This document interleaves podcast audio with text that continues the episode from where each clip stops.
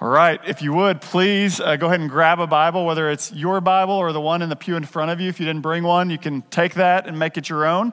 We're going to be reading one more time this morning from this passage that we've been looking at the last three weeks. It's in the Old Testament book of Isaiah. So Isaiah is toward the middle of your Bible. And we're going to be looking at chapter 9, which are the big numbers, and then verses 6 and 7. Those are the small numbers. Go ahead and begin to make your way there this morning. If this is your first time with us here at First SF, welcome. We are so grateful that you are joining us here on this Christmas week. Um, we have been spending the entire month of December looking at a promise that God made to his people 700 years before the birth of Jesus. You see, if there's one thing that the coming of Jesus can teach all of us in this room, it is that God always fulfills his promises. Every single promise God makes, he will accomplish. And that's what we see in this story again. The problem is that he often doesn't do so according to our timetables. The hard part is waiting. And that's true now. It's true of, of this time when Isaiah was writing because he was writing to a people that the text says was walking in spiritual darkness. Theirs was a history of, of, of, of, spiritual darkness and, and wars and, and anxiety and fear and, and, and oftentimes despair. That was their story. And yet it was into the midst of this darkness that God gives them this promise. He promises them a Savior one who would be their ultimate rescuer. Uh, he promises them a king that will be outdo all of the other kings of Israel. He promises them one who will bring about the victory and the joy that their hearts long to experience. That's what we see in this text. And so I want us to begin by once again just reading this promise that God makes to Isaiah, again, 700 years before the birth of Jesus. Verse 6 of chapter 9 of Isaiah says, For to us a child is born to us a son is given, and the government shall be upon his shoulder, and his name shall be called Wonderful Counselor, Mighty God, Everlasting Father, Prince of Peace. Of the increase of his government and of peace, there will be no end on the throne of David and over his kingdom to establish it and to uphold it with justice and with righteousness from this time forth and forevermore. The zeal of the Lord of hosts will do this. So, for 800 years, sorry, 700 years, God's people had been waiting for this promise to be fulfilled. And the amazing story of Christmas is that God fulfills his promise by sending his own son, Jesus Christ, as the fulfillment of this promise. In doing so, uh, Isaiah describes Jesus with four names in this text. And that's what we began to look at last week. We, we said that Jesus is wonderful counselor, which points to Jesus' incomparable wisdom. He was there at the creation of the world. He knows what is best for us. He, he sees reality from God's perspective. He is God. So, therefore, He has wisdom that we need. He is the wonderful counselor. We then looked at the name Mighty God. And that name's so important because really it is that one name that separates Jesus from every other religious teacher, leader in all of history. You look at the story of religion, and the story of religion is this uh, you'll have a leader that points people to God right? That's every religion. There's someone that comes on the scene and they, they teach, they give instruction about how to get to God, how to earn God's approval, or in some religions, how to become their own God. It's always one person introducing others to God. The story of Christianity is entirely different. It is that God came himself. And not only did he introduce us to himself, but he came to rescue us. That's the story of Christianity, and that's who Jesus is. Jesus is not just another baby, he is his mighty God. We then looked at the third name, the everlasting Father.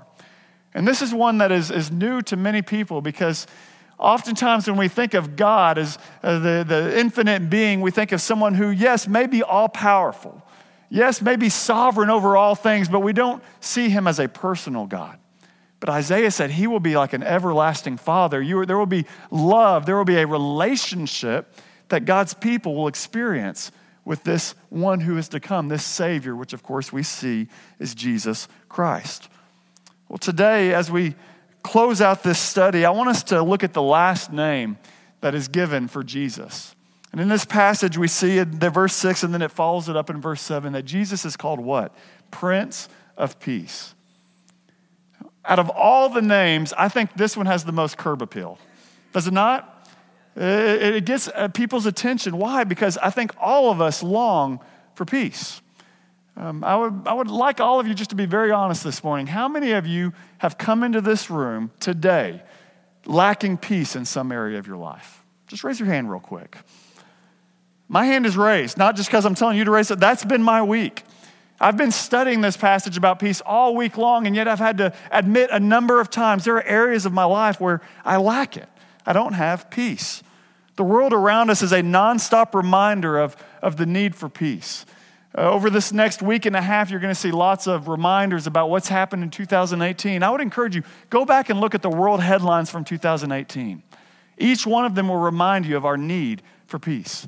January, you had the, the major suicide bombing in Afghanistan. February, 17 students at a high school here in Parkland, Florida, were killed while attending school.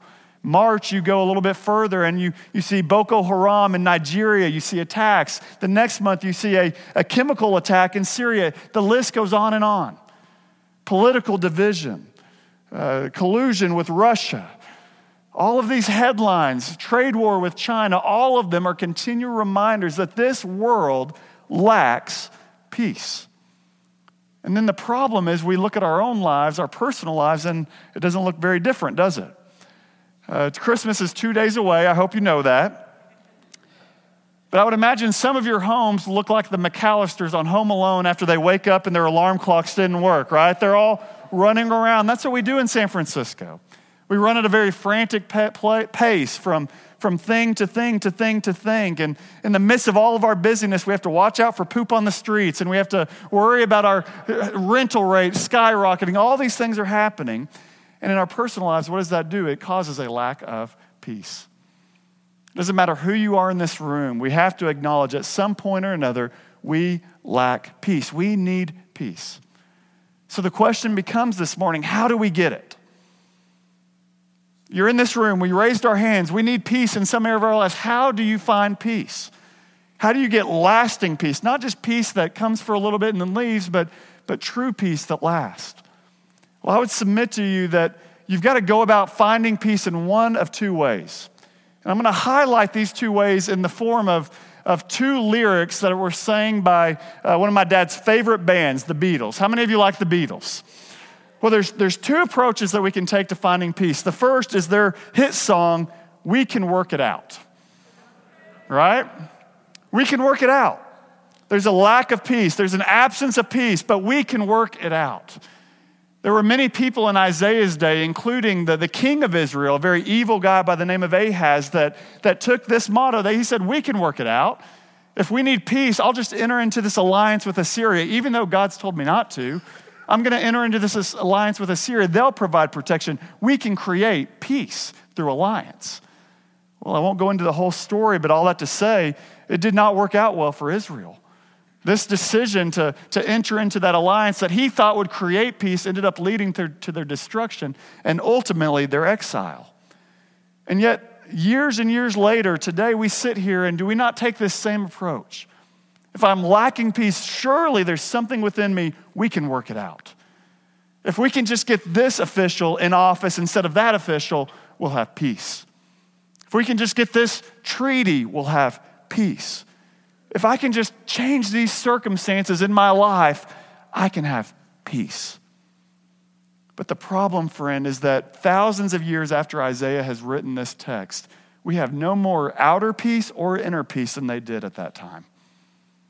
In fact, the human quest for accumulating stuff and accumulating knowledge and technology and all these advances that we do, it's led not just to more peace, but in many ways, it's led to less peace. Social media, my goodness, less peace.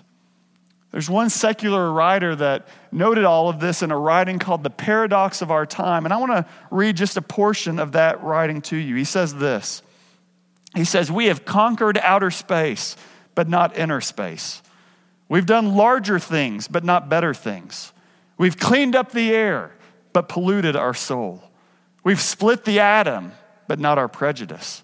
We write more, but learn less. Plan more, but accomplish less. We have more weapons, but less peace. Higher income, but less morals. more parties, but less fun, more food, but less appeasement, more acquaintances, but less friends, more effort, but less success. These are times of fast food and slow digestion, tall men, but short character, steep in profits, but shallow in relationships. These are days of two incomes, but more divorces. These are times of fancier homes, but broken, fancier houses, but broken homes. There's an absence of peace. You see, this phrase, we can work it out, it sounds admirable. You sound really strong when you say it. I can find my own peace. I can make my circumstances to bring peace.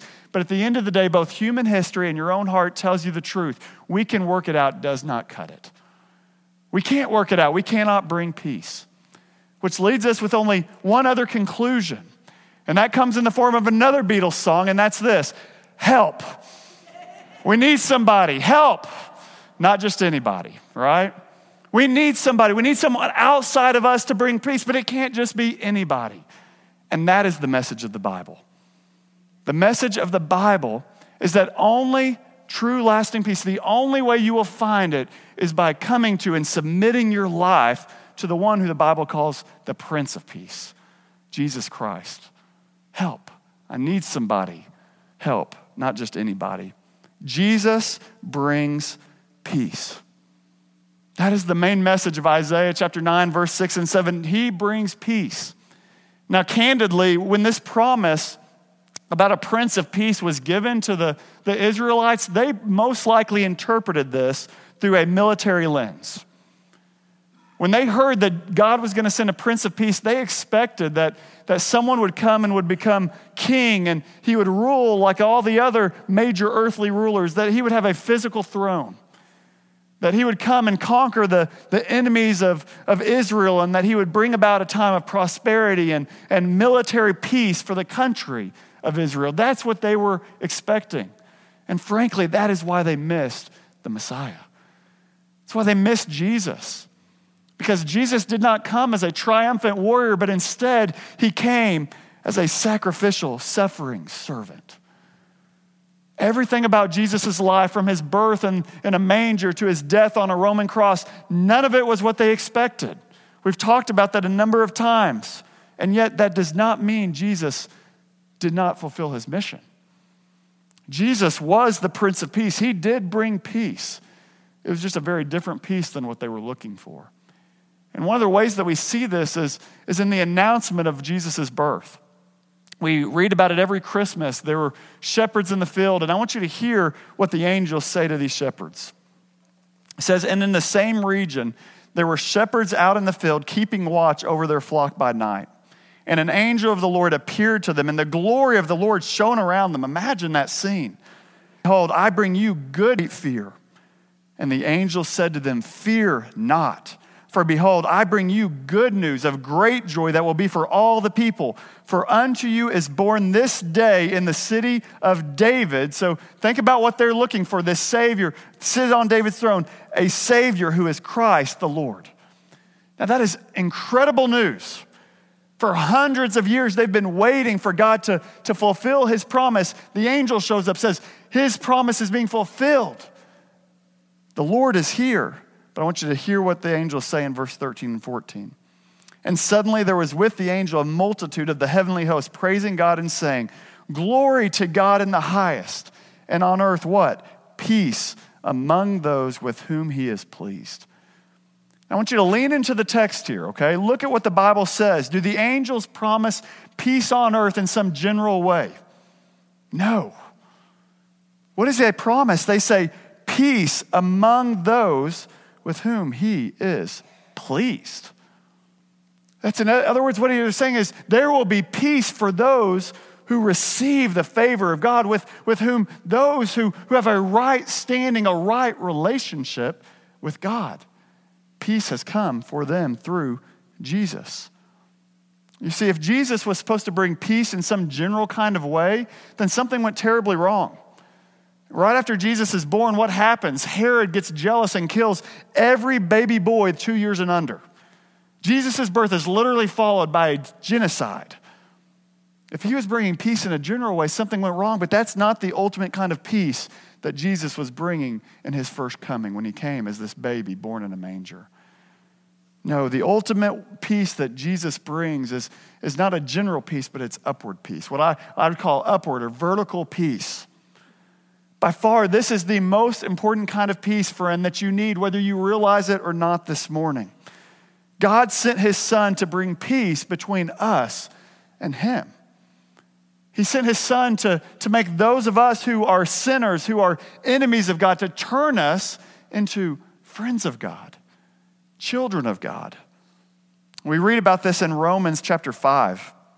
I think it's one of the most clear places you, you see this, this, how this unfolds. In chapter 5, verse 1, it says this Therefore, since we have been justified by faith, we have peace with God through our Lord Jesus Christ. Through him, we have obtained access by faith into this grace, God's unmerited favor, in which we stand and we rejoice in hope of the glory of God. You see, Paul is reiterating something you're going to see all over the Bible. And that is that the only way we can have peace with God, the only way that we can be in a right relationship with God for us, Jesus has done in his life, death, and resurrection. Through trusting in what Jesus has done for us. That's the way we become friends of God. Now, I realize that for some of you in this room, that may seem very odd because you've never seen yourself as an enemy of God. You know that you've messed up at times. You know that you haven't always done the right thing, but you'd say, I'm not an enemy of God. I'm a very good person. I've done moral things. I've been good to people. I've, I've done the right thing mo- the majority of the time. Therefore, I can't be an enemy. Well, unfortunately, the, the Bible tells us God's perspective, and his perspective of your friendship status is a little different than that. You see, when you go to the very beginning of the Bible, the book of Genesis, you, you find one very important truth, and that there is only one creator, eternal God. There's only one who is enthroned in the heavens. There's only one who knows what is true and what is not true, what is right and what is unjust and what is wrong. There's only one who is the authority, has the worthiness to be the authority of our lives. And his name, unfortunately, is not Ryan. It's not Tim, it's not Julie, it's not fill in the blank with your name. It's God. He's the only one. There is only one God. And what we find in Genesis is that when Adam and Eve were placed in the Garden of Eden, they made the same mistake that every single one of us in this room makes. Instead of worshiping God, instead of uh, living in fellowship with Him, which is what we were created for, instead of doing that, they said, You know what, God, we're going to do things our way. They looked at God's commandment and they said, I don't know that we can really trust him. I think he's maybe holding us back. I think we know better than he does how we should live our lives. So they took of the fruit and they ate. They broke God's commandment. In big ways and small ways, each one of us have done the same thing. We've said, you know what, God, thanks for being my creator, but I'm going to do this life my way. I'm going to live as I want to live. I'm going to, I see your commandments. I'll follow some of them, but when I need to break them, I'll break them because that's what I think is best. And what we don't realize is that one decision breaks our fellowship with God.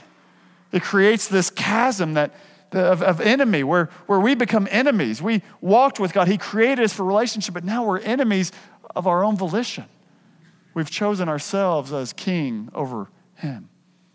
Friends, that is why Jesus came. Jesus came to this earth because we could not make peace between us and God. We could not bridge the gap between unholy people and a perfectly holy God. We couldn't do it. There was nothing, no matter how many good works we do, we couldn't cleanse ourselves of sin. So God came for us. He came in the flesh to save us from our sin. He did this, of course, by dying on the cross, where He stood in your place. I hope you know that this morning. The reason Jesus went to the cross was for you. He stood in your place, taking on the punishment for sin that your sin deserved, but he took upon himself. The Bible says that the full force of God's wrath was placed upon his son, Jesus, on the cross.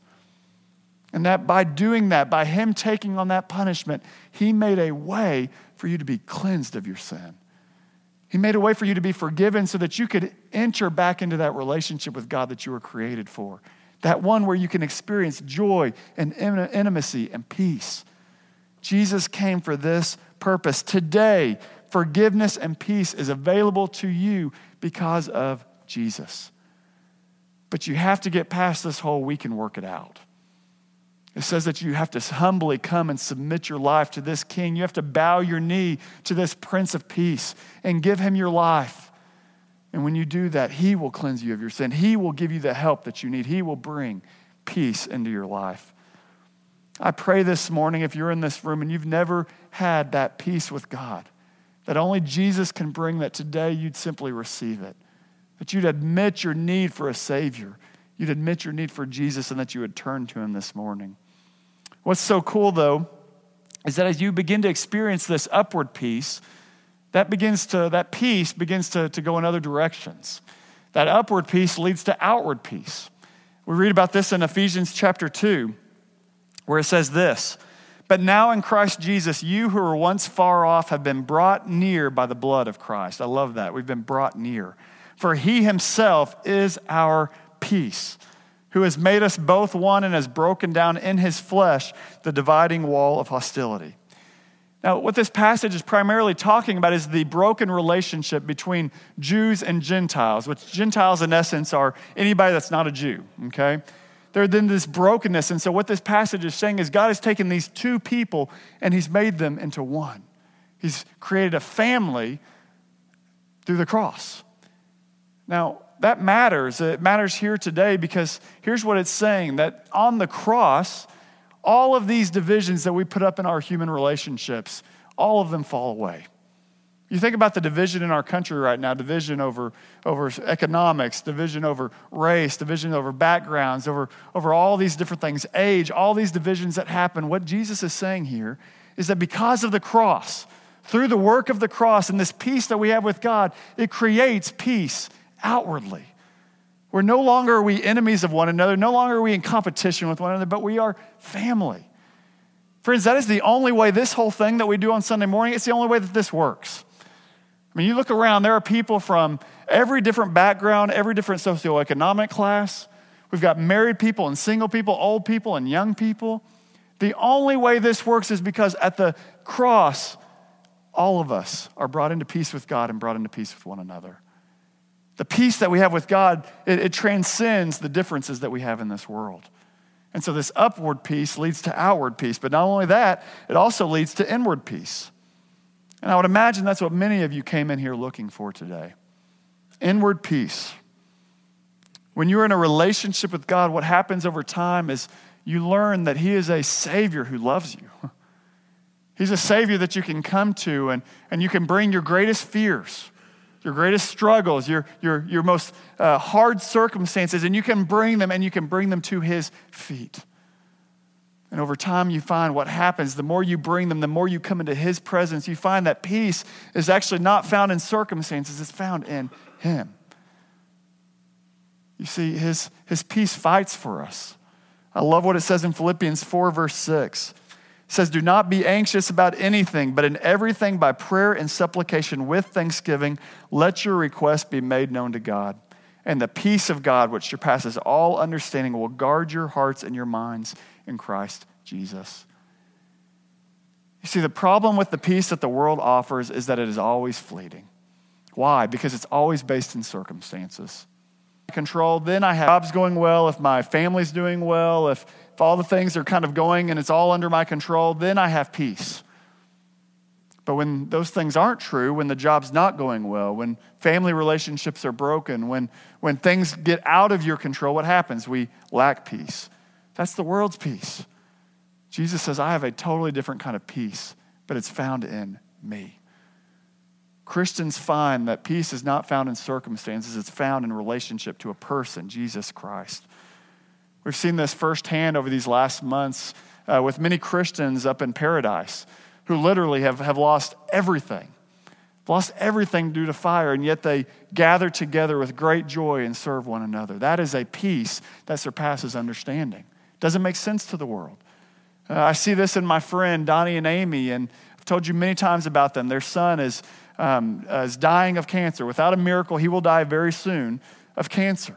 And yet, every single day, instead of having bitterness, instead of being angry with God, no, they pour out their lives for others and they live with a joy that is contagious. That's peace that is surpassing understanding. I've seen this in many of you in the last year. Uh, there's been a number of you who have, who have lost jobs unexpectedly, and yet instead of getting angry at God or, or being totally thrown out of, of your whole life, instead you have this peace, you have this confidence that even in the unexpected, God is at work. That is a peace that surpasses understanding. Christians experience inward peace. So, in summary, Jesus brings peace. He brings peace with God, upward peace, which leads to peace with others and peace within. But there is more good news in this text. Because here's the thing the kingdom of peace that was inaugurated at Jesus' coming, at his birth, it says in this text that that peace is going to continue to grow. His kingdom is going to grow until the day that he returns. And his kingdom comes in all of its culmination the climax of the kingdom where we get to enjoy him forevermore. You see, not only does Jesus offer you peace in the present today, but here's good news for you. This Jesus, the Prince of Peace, he rules for eternity. He rules for eternity, and that's what we read in verse 7. It says, Of the increase of his government and of peace there will be no end on the throne of David and over his kingdom to establish it and to uphold it with justice and righteousness from this time and forevermore the zeal of the Lord will do this. What, it, what this tells us is that Jesus' kingdom of peace and justice and righteousness is unlike every other kingdom the world has ever seen. Uh, recently, I've been reading a lot about Winston Churchill, who's a super interesting historical figure. There's a lot that's been reading, uh, written about his life and legacy in recent years, but, but Winston Churchill was, of course, the, the British prime minister um, that led England to victory in World War II. What I find interesting is that right after the, the Nazis were defeated, papers all over England declared peace and they, they lifted up Winston Churchill as the leader that England had needed in their time of need. All of them. In fact, in May of 1945, Winston Churchill had an 83% approval rating, which in our day you see, yeah, that's pretty good, 83%. But here's what I always found interesting in July of the same year, 1945, just two months later, he and his party were swept out of power. You realize that? 83% swept out of power two months later. But is that not how earthly kingdoms go? We, we have kingdoms and they, they rise and then they fall. We elect one official, and as soon as we elect them, we're like, how do we get that person out so four years later we can put in a new official? Kingdoms come and kingdoms go. That was Israel's history. They had a ton of kings, and many of them were very bad, and every kingdom promised peace and justice and righteousness, and yet every kingdom failed to do so. People of the Old Testament were longing for a king that outkinged all the other kings that would ultimately bring about their peace and justice. And that's what makes the angel Gabriel's message to Mary so important. And I want us to, to, to look at that in Luke chapter 2. It says, And the angel said to her, Do not be afraid, Mary, for you have found favor with God.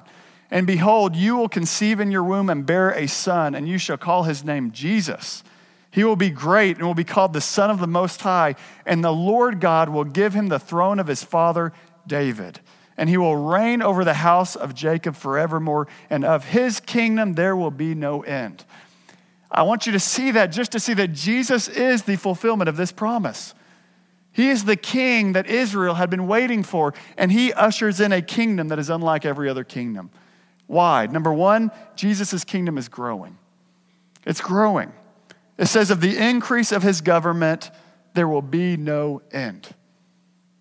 That's proven true in every way. What started as this ragtag group of 12 disciples around Jesus grew to 2,000, and then to thousands more, and then to millions. And now, today, there are literally billions of people in the kingdom that have been changed by King Jesus. It has continually grown. Persecution can't stop it, opposition can't stop it. It is an unstoppable movement. But I have good news for you this morning. If you are a Christian, that is the kingdom you're part of. You're part of an unstoppable movement of King Jesus. I wonder how many of you live out your life with that perspective. That you are part of his kingdom of peace and justice and righteousness. How many of you share that peace, that upward peace that you have with God? How many of you this Christmas season have told anybody else about how they can have right relationship with God? How many of you have worked for justice this last year? How many of you have lived righteously for the good of others? We are part of Jesus' kingdom. We're part of the growth of Jesus' kingdom. That's something that we get to live out today. Are you taking that for granted this morning? This text also tells us that Jesus' kingdom is without boundaries. All of our modern kingdoms, they have boundaries. That's why we have visas and passports and borders. But Jesus' kingdom, we see it in the book of Revelation. No, it, it, it consists of every person from every tribe, every language, every tongue. Finally, Jesus' kingdom is eternal, which means Jesus has no successor. Jesus will not ever be voted out, nor should we ever want him voted out. There's no one as wise as King Jesus. There's no one who looks out for your good as King Jesus. There's no one as powerful as King Jesus. There will never be another kingdom. We get a glimpse of Jesus' kingdom in all of its glory at its culmination in the book of Revelation, and we're going to end with this. In Revelation 21, verse 3, it says this And I heard a loud voice from the throne saying, Behold, the dwelling place of God is with man he will dwell with them, and they will be his people, and God himself will be with them as their God. He will wipe away every tear from their eyes, and death shall be no more. Neither shall there be mourning, nor crying, nor pain anymore, for the former things have passed away. And he who was seated on the throne said, Behold, I am making all things new.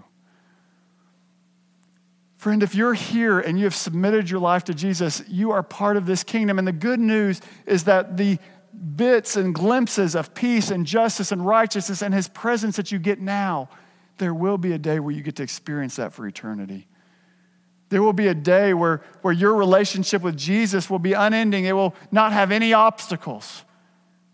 There will be a day where you'll experience this word peace in all of its glory. Because that word, Old Testament word for peace, is not just the absence of hostility, it's, it's complete wholeness, it's flourishing. In other words, where there is poverty in your life now, there will be a day where there will be prosperity. Where there is illness in your life now, there will be a day where there will be health. Where, where there is death now, there will be a day where there will be life. And better than all of that, where there is alienation with God now, separation, there will be flourishing in His presence forever. I don't know how many of you have read uh, the Chronicles of Narnia. It's a fantastic series, but one of my favorite portions comes at the very end of a book called The Last Battle. At the, at the end of the last battle, you find Edmund and Peter and Lucy, and they're in the presence of Aslan, and they are literally looking at all of Narnia in its glorious beauty. As they look out, they can see their family at a distance. They can see friends from their journey along the way, and, and their eyes can hardly imagine all that they're beholding in that moment.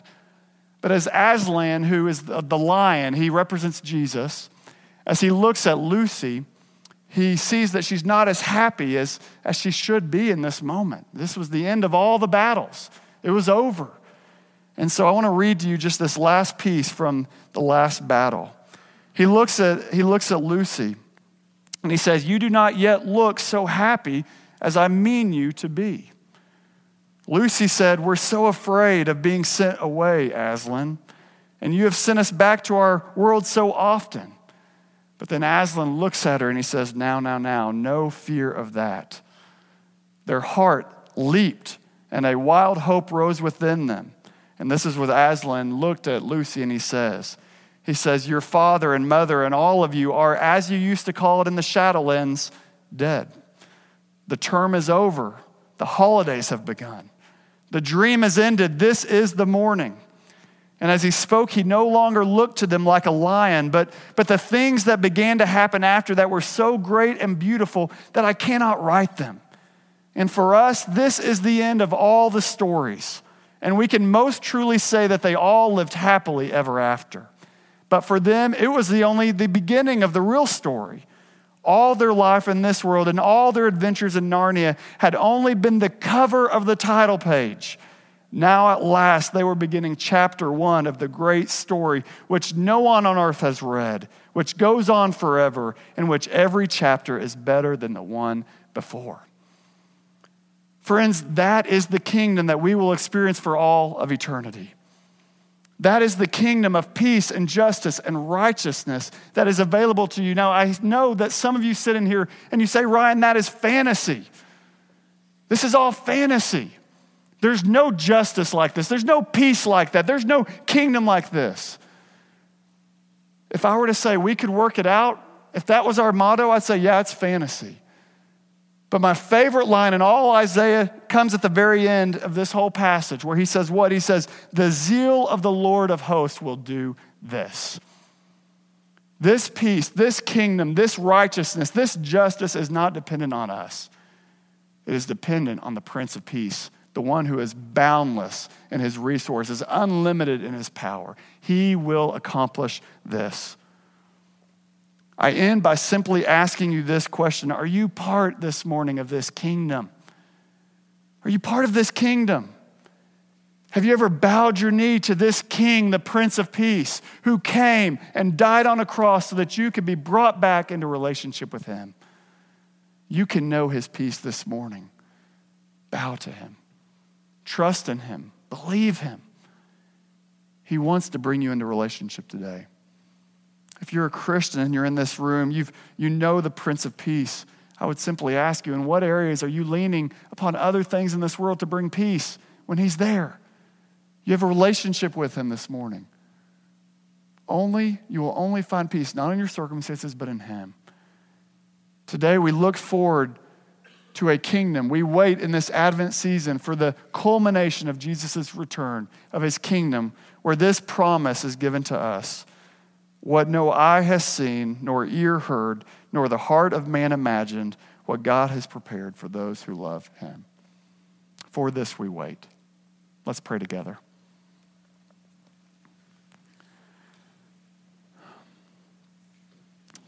This morning, as we take this moment to pray, I just want to encourage if there is anyone in this room that is here and you do not have upward peace with God, You've never received the forgiveness that Jesus has brought about through his death and his resurrection. You've never bowed your, your knee to Jesus and said, I want you to run my life. I, I can't do it on my own. We can't work it out. This morning, would you simply go to Jesus and say, I need your peace? I need you. I want to begin to walk with you. I want to exhibit your peace. I want to live in your peace. This morning, all you have to do is ask. Turn from your own selfishness, turn, turn, your, turn from your stubbornness, and say, Jesus, I need you. Help.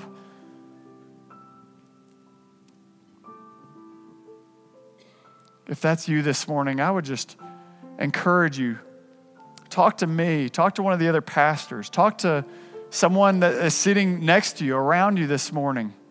They'd love to help you know what it means to follow Jesus with all your life. We would love to help you in that.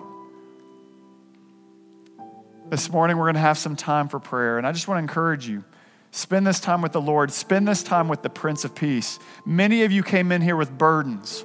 You came in here with anxiousness. You came in here with fears.